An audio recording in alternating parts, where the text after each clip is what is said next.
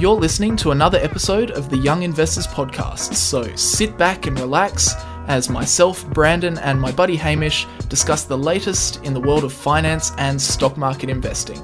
Now, a quick reminder before we get into the podcast is that nothing in this podcast should be taken on as personal financial advice. If you're ever unsure about your finances or investing and you need some help, make sure you reach out to a qualified financial advisor. But with all that said, let's get into another episode of the Young Investors Podcast.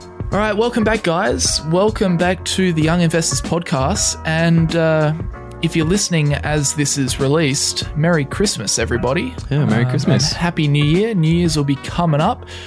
In fact, will it have been New Year's by the time this comes out? Yes, it will have been, right? Yeah, I think so. Yeah. Yeah, so what dates, Merry Christmas New Year's on? And Happy New Year's. It is on Friday, New Year's Day. So this will come out on Saturday. So yeah, Happy New Year, everybody. Wow. Yeah, there you go. Clearly this is being pre-recorded because we are currently on holidays, enjoying a little bit of time off. However, the podcast doesn't stop. It never stops. The content never stops. We're going to be like 85. What do you think of the share market, Hamish? What do you think of your positions now? Are you still much. Investor in Facebook? Welcome back to episode 10,000. Yeah. Today we're talking about the good old days. You remember that company Tesla? Back in the day, remember that Elon Musk character? What a guy he was. Oh, dear. Wow, this is going to be a all over the place kind of episode, isn't it? Feel it. Yeah. It's going to be really, really messy. No, but we're just going to be answering a lot of questions. We've got a lot of questions here to go through, or fair few. We're just going to go through and answer them as best we can. Some of them we might not have answers for, but we don't know the answer to everything, believe it or not. Wow, what an intro. We'll give it a shot. What an absolute intro this has been. Oh, all right. Well, let's get this show on the road. Hamish, do that sponsor thing. Yes. So today's episode is sponsored by ShareSight. And ShareSight is an application you can use to track the performance of your stock portfolio. And it will basically allow you to keep track of all of the different types of gains that you experience as an investor. So capital gains, dividends, dividend reinvestment plans. It will do all of those calculations for you if you have one of those on an ETF or any kind of share. Currency gains, if you're buying shares internationally or you hold foreign currencies, which is super important. And then the main reason why I use it is when it comes to tax time. So ShareSight allows you to generate up to 10 different reports that can be used at tax time to easily work out things such as your capital gains, dividend income, and more.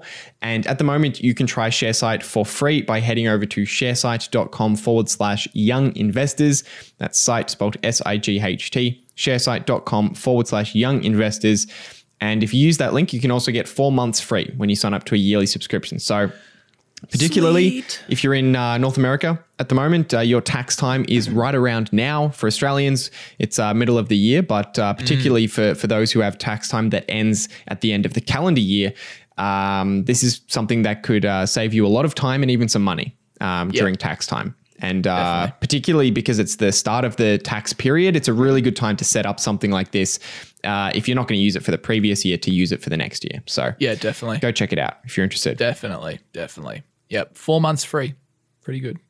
Okay. Well, with that said, let's jump into some of these questions. So yeah, as we said just before, we've just been stockpiling your questions that you've left on the podcast, on the YouTube version of the podcast over the past few weeks. And we're just going to rattle through some questions. So where do you want to start, Hamish? Where do you want to start? All right, we'll start with this one. I'll read this one to you. Sure. Hi, gents. Just a quick question. Can an ETF fail? If you have an example, I would love to hear it. I don't have an example, actually, but this one... it kind of got me thinking. I was like, oh, can an ETF fail? I don't know. Can it? Can't it? But the answer is, and it makes sense, that yes, an ETF could potentially fail. The way it's set up these days, there's a couple of main players in the ETF world, like the Vanguards and the BlackRocks with their iShares and that sort of thing. So I don't think they're going anywhere. But when you think about it, I mean, yes, we talk about, you know, an ETF's just passive and it just takes your money and it invests it as per an investing objective. But, and that's usually why the fees associated with ETFs are so much lower than like a listed investment company where people are actively picking stocks. But at the end of the day, I mean, it's the company provides these ETFs for you, like Vanguard provides the ETFs for you. So they've still got, well, they haven't got no overhead, right? Yeah. They've still got some, although it's less than, say, an actively managed listed investment company where they've got asset managers figuring out what to do here and there. There's still going to be some overhead. So I guess in that aspect, then, you know, if they can't generate enough, I mean, the ETF provider still has to generate revenue to cover that overhead. Yeah. So for that reason, then, yes, they definitely can fail. Yeah. I haven't heard of any examples of an ETF failing, but I think if you want to avoid that or have the lowest chance of that happening, then it's probably best just to stick to either BlackRock, which have their iShares ETFs, or Vanguard. They're by far the most reputable. That's where I would sit. But yeah, I haven't heard of one. Interesting question. Yeah, I'm sure it would have happened, but it would have happened on, I'm absolutely positive it would have happened. Yes. But I think it would have happened on one of those smaller ETF providers. And there's so many ETFs these days and so many ETF providers that they are kind of competing on that management fee, right? They're competing on price because, you know, an S&P 500 ETF is going to be an S&P 500 ETF. I mean, there's no if or buts about it. So maybe some of the bigger players like the Vanguards and the BlackRocks have the size, have the scale advantage to be able to squash other ETF providers on price, kind of economies of scale kind of thinking. But, that definitely plays a role. I just looked it up. The Vanguard Group has 6.2 trillion global assets under management, which is kind of ridiculous. Really? Yeah. Global. That's insane. So, they're big. That's huge. Yeah, I don't know about BlackRock. Maybe I can have a look. I just made a video about this the other day. I must have been misinformed with my information because that's a lot more than what I thought. I was looking on Investopedia and they reported that they only had like 1.3 or 1.8 trillion in assets under management. Maybe that's in the US. Right. Yeah. I don't know. That's possible. Could be. But yeah, globally, that's a lot of money. Mm. It actually says here that Vanguard's the second largest provider of ETFs. Behind BlackRock. After BlackRock. Yeah. Yeah. So very interesting. Yeah. Yeah.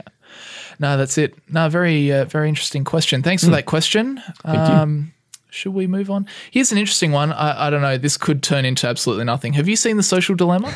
I actually haven't seen it. Oh, no. Which I haven't seen it either. Yeah, I did watch an interview with, I think it was either the writer or the director who made it. And he spoke about some of the, I guess, the key topics that they try and talk about social media and how it's kind of that it uses AI to draw you back in and to keep you in, just to keep you on the platform. But I haven't actually seen it. So, and as I understand it,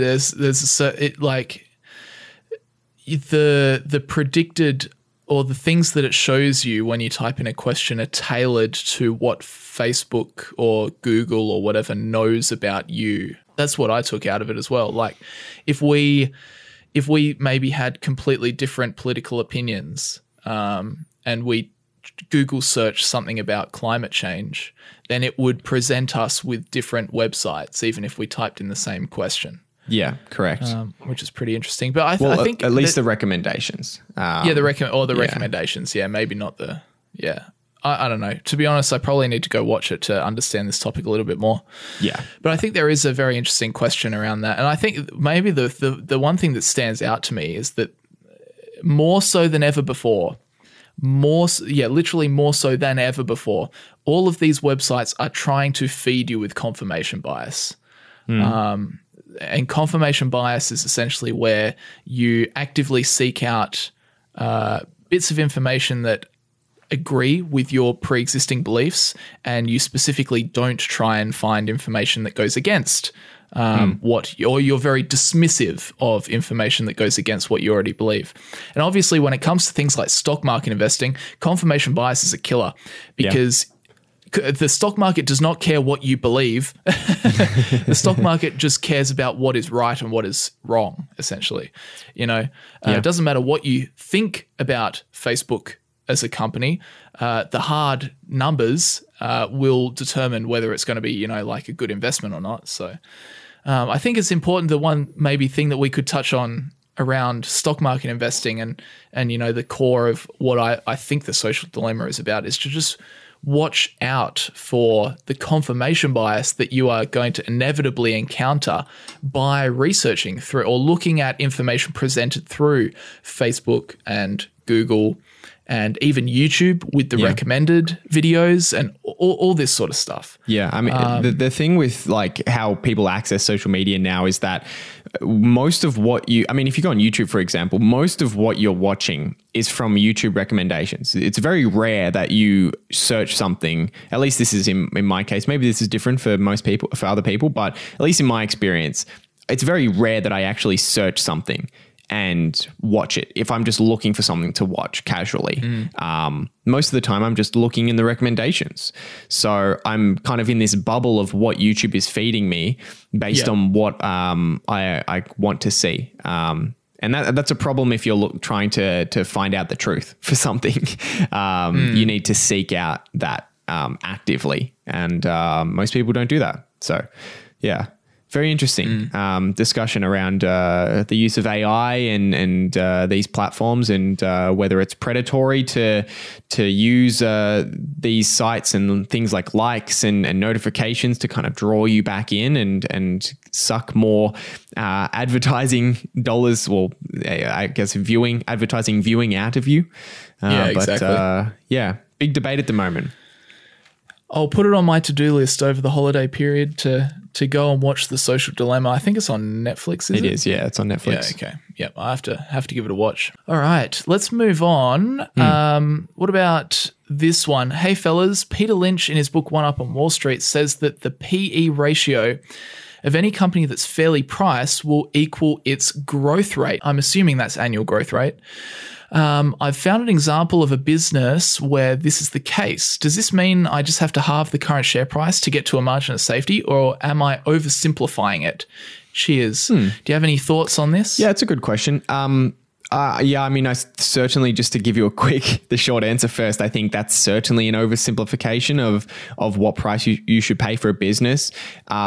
It also depends. I presume you mean annual growth rate. So whatever growth rate the company. Yeah. I think it's like if the company's growing at like 10% per year and if the P ratio is 10, then that's fair. If it's growing at 20% per year and the P ratio is 20, then that's fair. Yeah. I mean, I don't put too much emphasis on a single year's growth rate. So I don't really care, or I'm not trying to predict or thinking that I can predict what the growth rate will be over the next year. And I certainly don't use the previous year as some significant indicator of the future. I much more care about comparing the price to the cash flows that I expect to get out of the business over multiple years in the future. Yeah. So in that way, the PE ratio doesn't really, I can't really read anything into the PE ratio by itself. Or even with a 1 year growth rate. So I'm typically looking to, come up with a prediction of growth over the next 5 or 10 years, or maybe even longer than that. So I think it's an oversimplification, but maybe it could be used as a way to kind of quickly check whether a business is really expensive. So, if it has a really low growth rate and it really has a really high PE, then maybe you just avoid looking further into that company. But I would go much further than just looking at the PE ratio and the growth from the previous year when figuring out what price to pay. What do you think? Yeah, I think it is definitely an oversimplification. I'm definitely with you there. But yeah, that's what I was going to say. So if you're going to use that, maybe use it as a quick kind of maybe little screening tool or something. Mm. But there are so many issues with like the P.E. ratio just generally. I mean, it doesn't really tell you much about the company. It just tells you more about investors, really. Like, for instance, with the whole P.E. ratio, you know, if it's got a growth rate of 10% per year and then P ratio of 10. You know, there are so many factors that could mess that around. I mean, for example, maybe the next year the company might open up a new manufacturing line, which is going to triple their revenue and boost their earnings, and that could throw that whole kind of thesis out of whack. Or, you know, maybe the company had decent earnings this year, but it's on a decline, and you know that messes around the P ratio as well. So there are a lot of things that kind of mess around that number. Yeah, I mean, yeah, just to kind of follow with that example, there could be a business that has a really low PE, and you're looking at their growth rate from the past year, and you're thinking, wow, the PE is 5, and their growth rate from the past year is 15%. But if you don't look any further than that, maybe you find out that the reason why the company has such a low price compared to its last year's earnings is because maybe they lost a contract with one of their clients. That's, you know, 30% of their business. So their earnings are set to go down significantly in the future. I think that the PE just gives you it's a backward view of their earnings in the previous year. And while for a lot of companies, or for some companies, last year's earnings may be quite similar to next year's earnings, a lot of the time that's not the case. It's not the case for growing businesses. It's not the case for some businesses going through changes. And certainly if there's a recession or something, then it's not going to be a good indication of the next year's earnings. So I don't really like using the PE at all.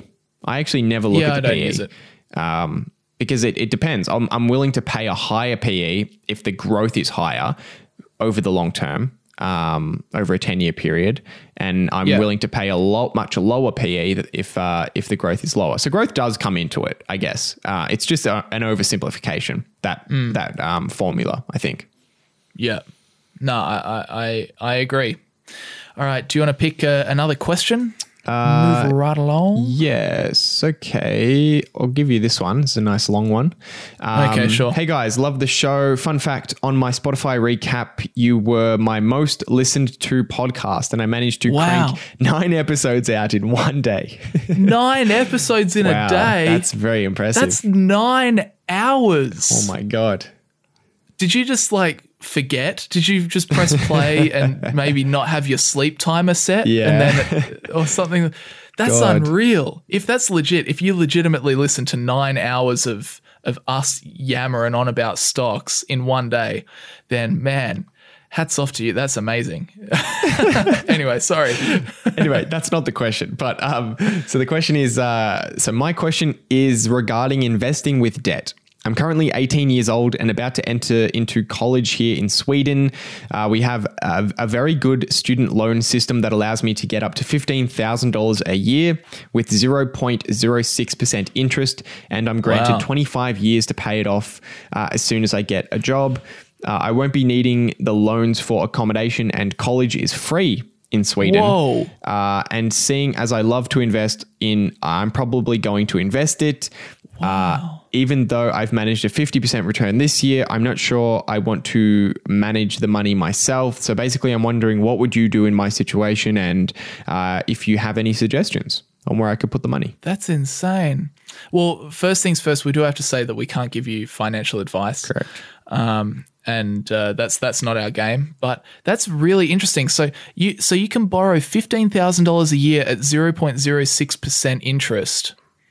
And you don't even have to use it for your college is going to be free, and your accommodation you won't be needing loans for accommodation. That's insane.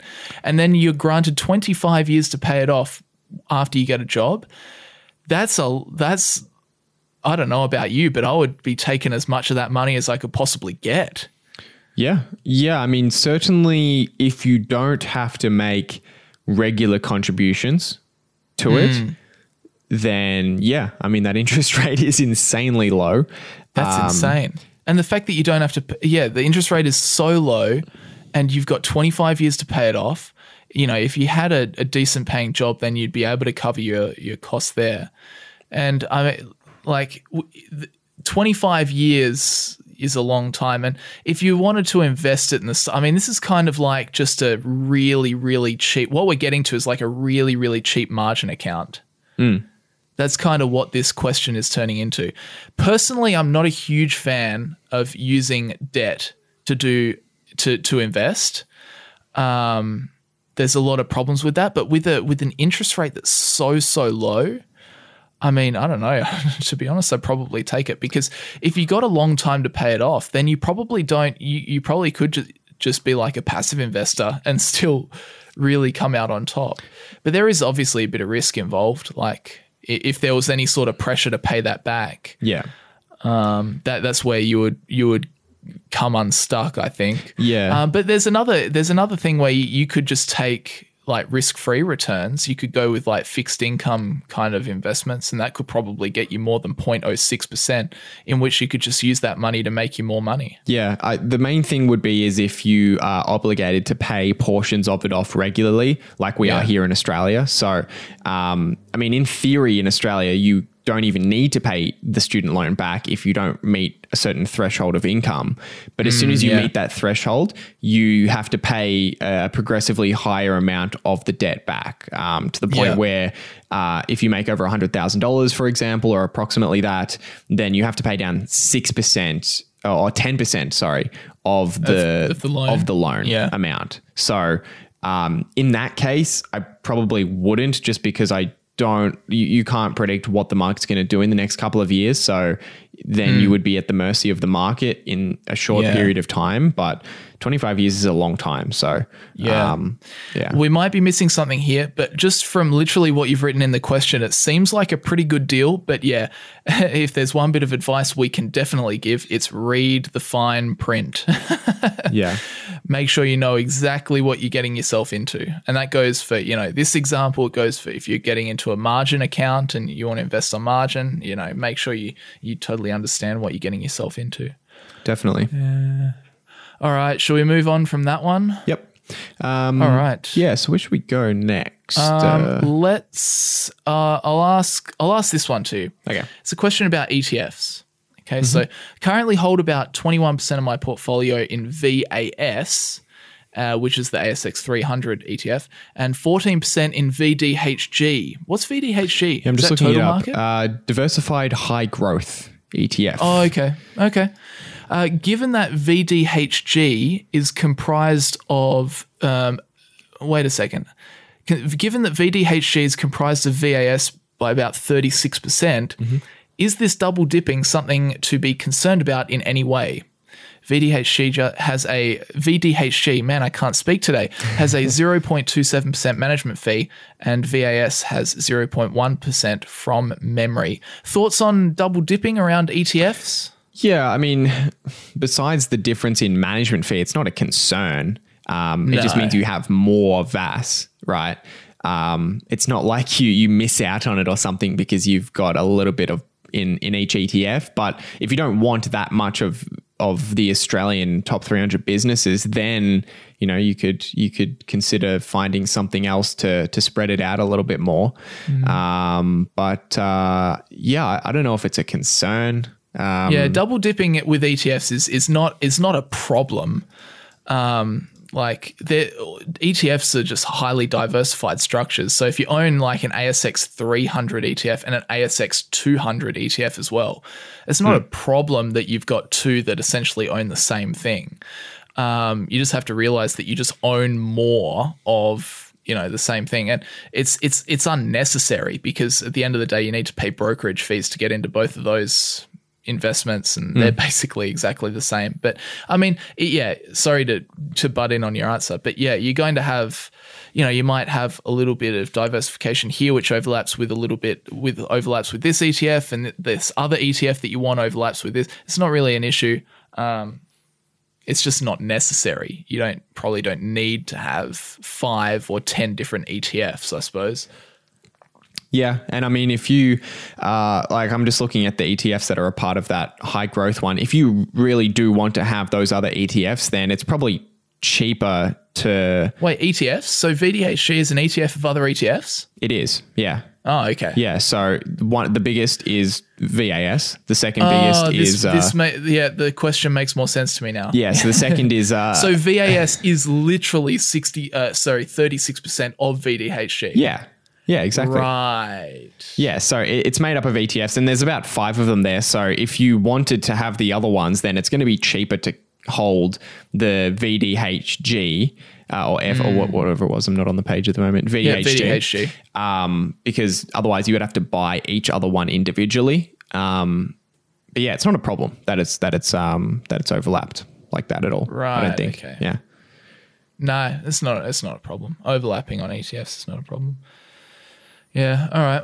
Well, that was an easy one. All right. Where should we go? Moving right along. Which one do you want? I don't know. Which question do you want? This one? Do another one. Okay. Any question but that question. Okay, this one. Hey guys, when using US brokerage accounts, do you immediately convert your US dollars from a share sale to Australian dollars? How do you manage the exchange rate effects stemming from the timing of your withdrawal/conversion? Yeah. I don't. I just have some. I don't convert. If I were to sell, say, my position in Tesla, then I wouldn't drag it straight back into Australian dollars after, because obviously sell the shares in US dollars. Then I'm not going to convert straight away back to Australian dollars. I mean, you can. It's totally up to you. But the way I structure it is I just have some of my money which sits in US dollars and then some of my money which sits in Australian dollars. And then I kind of just manage the two. And I feel like, I think that if the exchange rates work, then I will continue to convert more of my Australian dollars over into US dollars. But I'm not particularly concerned with, selling a position and then immediately having that cash returned to my Australian bank account over here. I just keep some money in US dollars, which I'll continue to invest in the US, and some in Australian dollars. Obviously, all of the ways I generate income, I will get paid in Australian dollars. So the only reason to watch out for is the exchange rate effects of me putting my Australian dollars over into US dollars. Yeah. What are your thoughts? Yeah, I typically don't. I keep money in both. I think currency is, and people have different opinions on this, but I think currency for me is one of those things that I don't know how it's going to move in the future. So I'm not making any bets of, I'm going to move out of US dollars because I think the US dollar is getting weaker or vice versa. But rather what you said, I just keep both. Obviously, I get paid. Well, actually, I get paid in US and Australian dollars, which is convenient. But I keep a little bit of both because I'm going to be buying US and Australian shares. Right. So that's kind of, yeah. So we do the same thing. Yeah. Pretty much. I would be a very bad currency speculator. I have no idea what's going to happen with the Australian dollar, with the US dollar. So personally, my approach is, okay, if I've got no idea what's going to happen, what's the best way to approach it? To have exposure to both at all times. Yeah. So, and I don't really need any other currency. So it's not as if I'm going to be buying all these different currencies that I'm never going to use. 100% Swiss francs, 100% Zimbabwean dollars. I was just thinking that. Yeah.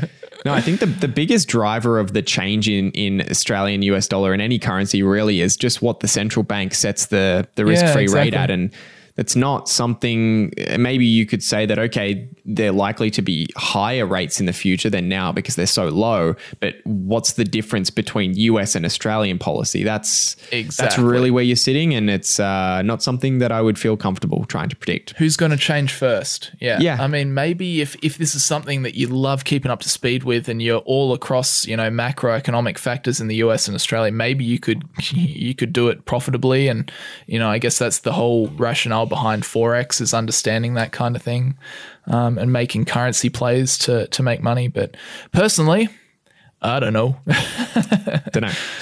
Yeah. Yeah, exactly. All right. Let's get into another question.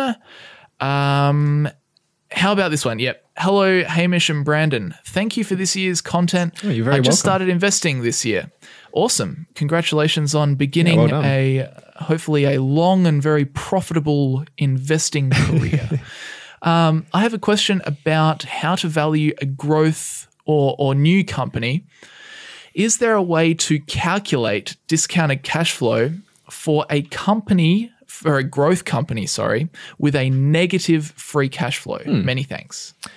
Yeah, it's a good question, I think. So, I mean, in terms of a growth, like, so how to calculate the discounted cash flow for a growth company with negative. Yeah, so, I mean, the discounted cash flow is, of course, just the sum of the future cash flows you expect to get out of the business, right? So, even though the business might have negative cash flow now, you know, in theory, you could come up with an estimate of what the future cash flows will be, and maybe some of those future years are still negative, but there may be some of them are positive, and you get a net positive for it. So, I mean, in theory, you could do it. You can't just apply a growth rate, of course, to the negative number, because that wouldn't take you anywhere. You would have to plot out.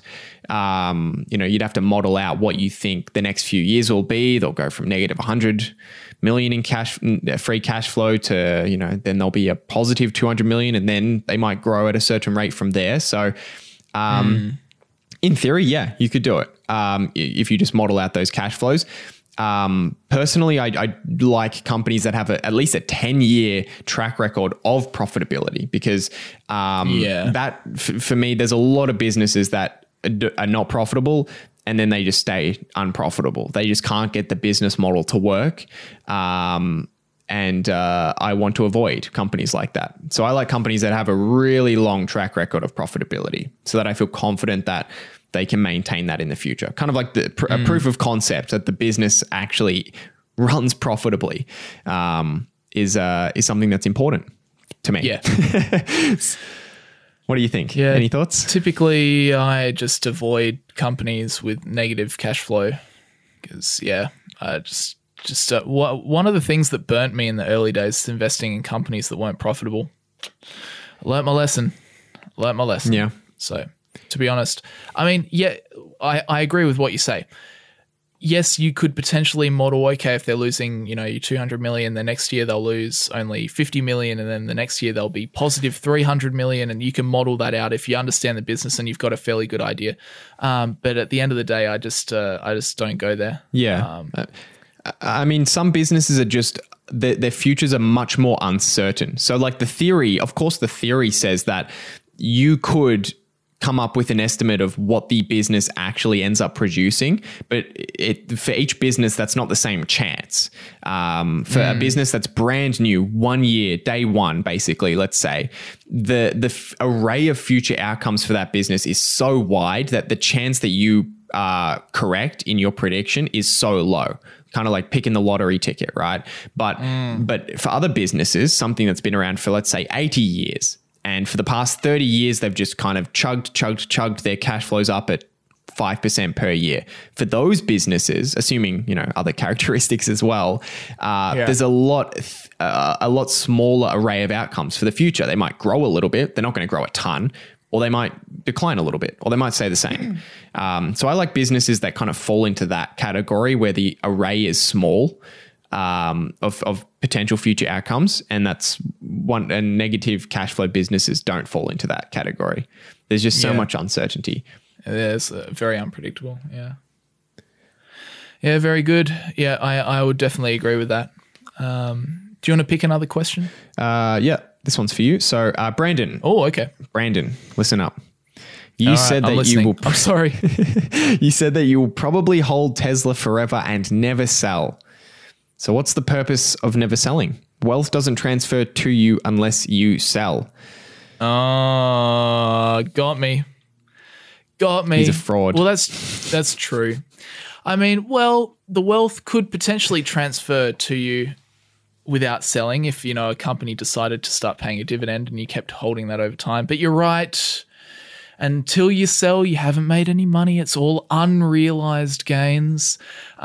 I think some people take me a little bit too literally, because I mean, like one day when I'm like old and decrepit and about to die, maybe I'll buy some Elon Musk life-saving implant with my Tesla stock. Who knows? But yeah, like obviously it's all unrealized gains into yourself. So ideally, I'd like to hold them for the vast majority of my life, but maybe if, you know, winding down, retirement or whatever, maybe I'll sell them and go on holidays or something, or buy a yacht or buy a Tesla. Yeah. But yeah, I mean, maybe that there is a point of never selling. You could, you know, pass on your share portfolio to your kids or something like that. But then again, in Australia, I mean, you still have to pass on also the eventual capital gains tax to your kids if they inherit shares. So maybe you should sell. Maybe you could sell them and then just pass on the cash to your kids. I don't know. I don't know. But yeah, yes, obviously, like, people take me literally. There's probably going to be a point in time where I sell. Once I say, you know, enough's enough and I just want to go and live on an island somewhere. It's cash out. But what do you think about this? Yeah, I mean, I think you're right. Like, people take you a little bit too literal. I think the ideal is that you can buy a business and you never have to sell it. But the reality is that there will be something that changes in the business that will require you to sell, or maybe there's a better opportunity that you find that you move money into. But that's kind of just the ideal, is to never sell. And I mean, yeah, as you said, if you get to retirement, you're going to be trimming some of that, whether that's coming from dividends or whether you're selling some of the shares. I think the quote here is a Warren Buffett quote where he says our favorite holding period is forever. And that's not necessarily meant to say that he just wants to hold the shares for the rest of his life. Really, what he's trying to say there is he'd love the business to perform perfectly for, you know, so that he never has a reason to sell it. Correct. Because, I mean, what we're trying to do, I don't know, we try and buy into companies that'll give us, you know, 15% return each year. And if the company can keep doing that, then there's no reason for us to turn around and sell it, because, you know, they're getting great returns for us as what we are expecting. So that's kind of where Warren Buffett says, you know, favorite holding period is forever, but it's more that fact, I suppose, that he wants the business to stay good forever. He doesn't want to have to sell it, I suppose. Yeah. I mean, investing is just all about foregoing something today, or foregoing money today, to have more in the future. And obviously there's a point at which you want to draw on that. Otherwise, you're always just foregoing. Exactly. You're always in the negative. so obviously there's a point at which you start to draw that down, or draw some from it. It might not even be going down, and you might just be drawing something from it.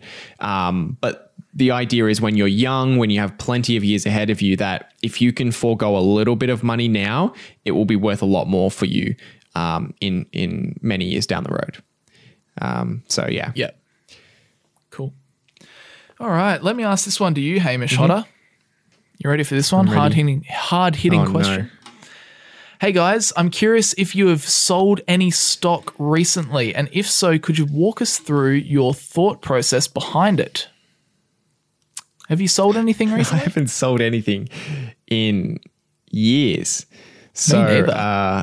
That's kind of funny. The last time I sold something was in January of 2018.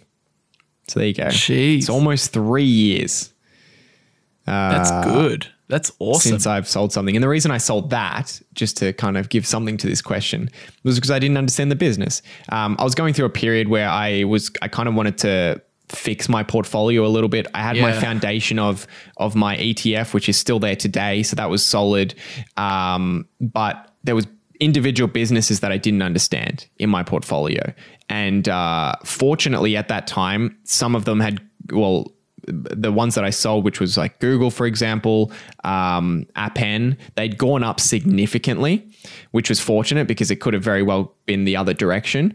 But I just wanted to, even though they were up, and that kind of makes you validate the fact, oh, maybe I do know something about these businesses. I really didn't. And the logical thing to do is, when you don't understand the business, is to get rid of it, regardless of whether you're up or whether you're down. So that's why I sold those. But then since then, I've only invested in a couple of businesses, I think 4. But I've invested significantly in them because I've been very confident. But not recently. No. Yeah, me neither. I can't even remember when the last time I sold was, but definitely nothing recently. Maybe when I decided to clear some of my Tesla shares off the table. Yeah. I think I cleared my original stake after it had gone up like, at that time, this was pre-split. It went up to like $1,000 a share or something. Yeah, that's right. And then it was looking like it was crazy overvalued. So I decided to clear my original stake. So I'm just playing with house money. Yeah. But geez, I'm lucky I didn't sell all of it in hindsight, obviously. But yeah, pretty insane. Yeah. But no, I haven't sold anything because my thoughts or opinions have changed about a company. Like, I was still bullish on Tesla in the long term, but obviously it was so overvalued and still is that I decided that I would at least cover myself so I couldn't lose money on the position ever. So that was my last sell. Yeah. I probably don't intend on selling anything in my portfolio unless something dramatic happens. Probably for a very long time. Nothing. Yeah, no, I don't imagine to sell anything either. Yeah. So, yeah, not too much to say. I think we're at the point now where we're quite confident when we buy things. Yeah. Well, where we've done our due diligence. We understand what we're getting ourselves into, and so I think in the vast majority of cases, we won't ever have reasons to sell our investments that we get into. There may occasionally be one or two businesses that we buy where it's just like, oh, something has changed. This is not good. And then we need to make a quick exit. Yeah. First, maybe something we didn't see coming, or yes, just something fundamentally changes. The CEO steps down and some loser comes in and runs the company terribly or something like that. But for the vast majority of positions, I imagine we would not have a reason to sell them. You'd hope not. Otherwise, we're probably not doing enough research at the start. Hope not. Yeah. No, exactly. Yeah. Mm. All right. I'll read this one to you. Oh, yeah, sure. Hey, Brandon and Hamish, great podcast. Thank you very much. What are your thoughts on ARK investing? I think we spoke about this not too long ago, didn't we? Oh, maybe we did. Yeah, I think maybe a couple of podcasts ago. ARK is, I don't know, how do you describe them? They're a group of people that like to invest in disruptive technologies of the future. Yeah. And I applaud them for it. Like, go for it. I think that's really cool. You know, it's a fresh approach to investing where you're not just, you know, a lot. I have a lot of issues from the value investing approach with the way that ARK Invest go about their investing, and that being that they don't want to see the 10 years of consistent cash flow and steady growth and blah, blah, blah, and a fair valuation and whatnot. Their investing strategy is more just based on what do they think the world is going to look like in 40 years, and try and get into the companies that are pushing us into that direction. So they're just trying to be the first, I guess. Yeah. Which leads them to invest in some companies that, you know, are not, I guess, not proven. Well, I wouldn't say not proven, but are very early in, you know, in the process. Which kind of, you know, I do applaud them for the way that they go about their investing, and it's been very lucrative for them. They've done very, very well. It's not the way that I typically go about my investing. I mean, I think it's cool, and I think that more investors should look to the future and think long term, think about how the world is going to be in 40 years and then kind of work backwards through those industries. But I still definitely like that Warren Buffett kind of approach to investing, and I think I'll continue to follow that. But no, they've done very well, and I'm you know, big ups to them. I mean, I don't know, what do you think? They have done very well. Yeah, I mean, it's just not my investing style. I wouldn't back myself to pick the 1 in 100 or 1 in 1,000 company that explodes, you know, on it consistently, and to just build a portfolio of businesses that are kind of in industries that are just, you know, starting, and we don't really know what the landscape for them looks like. I much prefer businesses with a proven track record in a pretty unchanging industry, so that I can expect a pretty similar future, you know, than the recent past, or a pretty similar recent future to the recent past. So it's not my investing style. You also have to pay up for businesses that they're investing in, like you're paying a 1,000 P.E. or whatever it is for Tesla at the moment. You're paying up for the hope of it being something big in the future. And again, that's just not not my style, but they've done very well. It's certainly significantly on the back of Tesla as well. So I think definitely it's on the back of Tesla, but I think it's an interesting approach. Looking more at how the world's going to be as opposed to just like what the cash flows are of this business and that business. But good luck to them. Yeah. I like that style of thinking. So I definitely wish them well. That's for sure. Yeah. All right. What about, all right, let's talk about this one. Question, does the average stock market return of about 7 to 8% in Australia include dividends as a part of that return, or is it only is that return only reflecting the growth of the stock price? Yeah, so I don't know about this 7 or 8% figure, but I think it's the past 100 years or 90 years of the ASX. It's actually more than that. It's like 118 years. Right, okay, yeah. So, I think the return on that was about 13%, and it does include, that figure does include dividends. It does. The reason I can understand, I always say in my videos what you should expect from passive investing is about 7 to 8%. And that the reason I say that is because when you start looking at, the Australian market and what happens over in the UK and also, like in China and also in the United States, then you start to, once you kind of average them all out, you start to get around 7, 8%. So that's what I tend to say on the channel, just to be conservative. But in Australia, we do have we're a bit of an outlier where we've had 13% annual average returns for like 120 odd years, which is just phenomenal. That exactly right. What you just said, that definitely does include dividends as a part of that return. One thing as a little way to figure out whether it does or doesn't is that usually when you see these bits of research, it'll track a particular index. So it might be the S&P 500 or the ASX 500 or the All Ordinaries or something.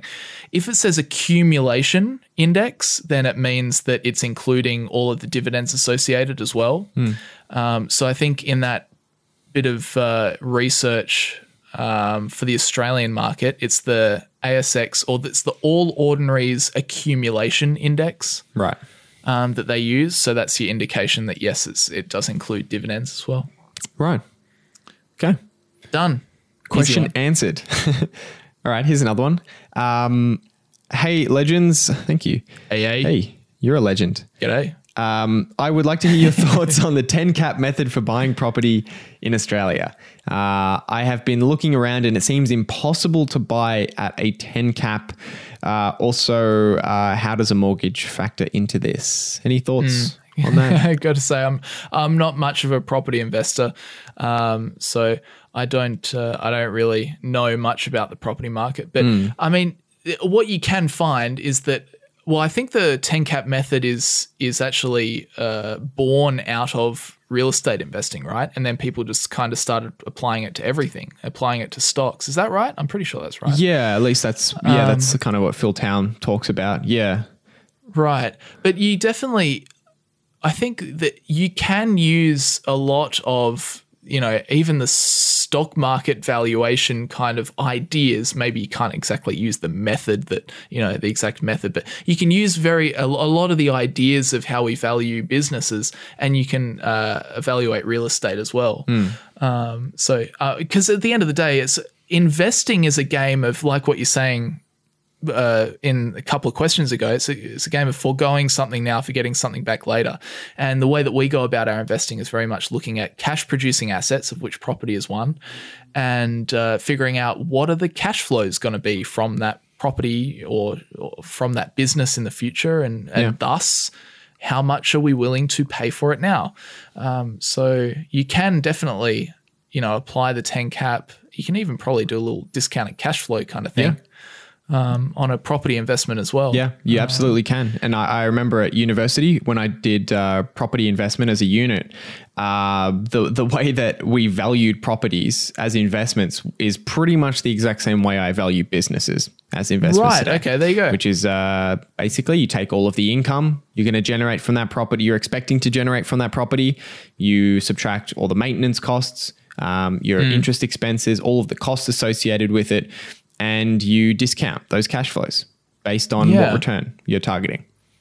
So that's exactly how we went about it. But yeah, you're right. A 10 cap is, I mean, in Australia, you're not going to find anything like that. I think most properties will be a 3%. So a very small yield. Damn. Compared to their prices, just because prices are so high. But at the same time, interest rates are very, very low as well. So that kind of factors into it. And I mean, if you're looking at it that way, just at the price of the property compared to like net cash flow out of it, 3% might seem terrible, but remember, we're also using debt. So you're amplifying your return. That's true. That's a good point. And if you're comparing the cash flows you get out of the property to just the down payment and then the mortgage payments you have to make, what it costs, then the investment return is a lot different. So that's true. That's something to consider. But that's true, actually, because a lot of people think, return on investment, and they think, how much does the property cost? But in reality, your return on investment is how much of your money you've had to give out versus how much money you've gotten in return. So yeah, exactly right. Factor in that the amount of money you've had to pay is obviously your ongoing mortgage payments and interest payments and the down payment. That is a very good point that I completely forgot about, but I'm glad you brought that up because it's very important. Yeah, definitely. Yeah. Okay, should we move on? Yeah, absolutely. All right, sure. Let's go through this one here. G'day, Brandon and Hamish. To forecast future cash flows when evaluating a company, do you use the free cash flow or the owner's earnings? Hamish, I know you use the owner's earnings, but have heard you refer to using free cash flow in an earlier podcast. Also, Phil Town sometimes says free cash flow and sometimes says owner's earnings.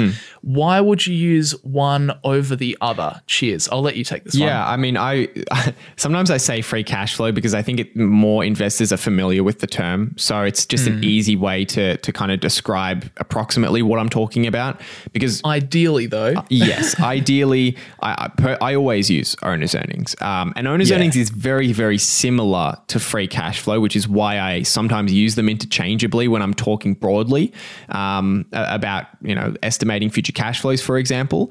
But owner's earnings is preferable. And the reason why is because free cash flow, owner's earnings only subtracts the money that's spent on physical assets that are maintaining physical assets rather than the money spent on physical assets that are intended to grow the business.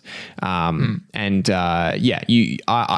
want to include those growth capital expenditures, they're called, because basically I see that as being a distribution to me, even though it's not money that's coming directly to me. If a business spends money on building a new restaurant, for example, it's contributing to returning money to me if it's a good business, because that new restaurant will produce cash flow, it will grow the cash flows, and then that should grow the value of the business in the future. So I always use owner's earnings. And free cash flow.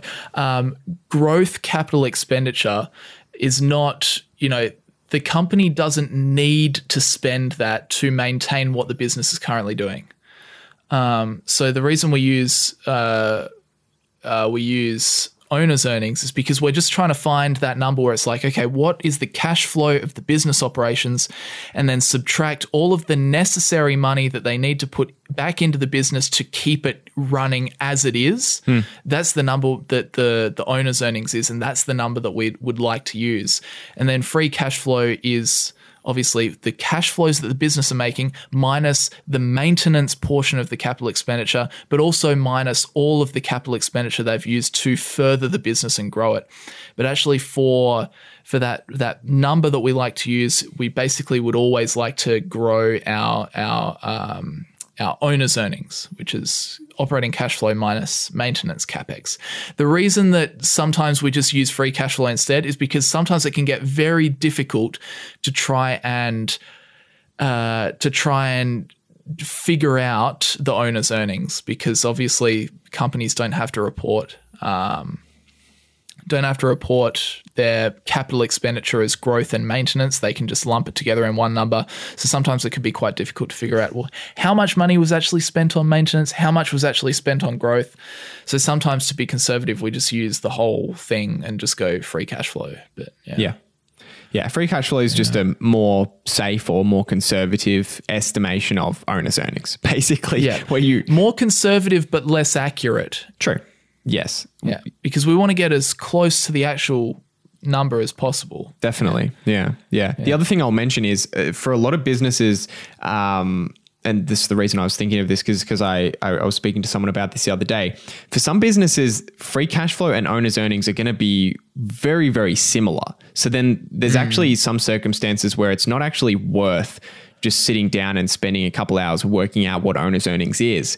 And the circumstance in which that is the case is where cash flow from operations is significantly larger than the capital expenditure figure. If that's the case, then estimating that half of CapEx is growth or that 25% is growth is not going to make a big difference to the number. Yeah, so in those cases, I use free cash flow just as a quick shortcut. But for other businesses that are really capital intensive, it will make a big difference what your estimate is. So, yeah. Or companies that are just going pedal to the metal growth. Think of like a Tesla. They're I would say minimal, very small amount of their capital expenditure would be just in maintaining what they've already got.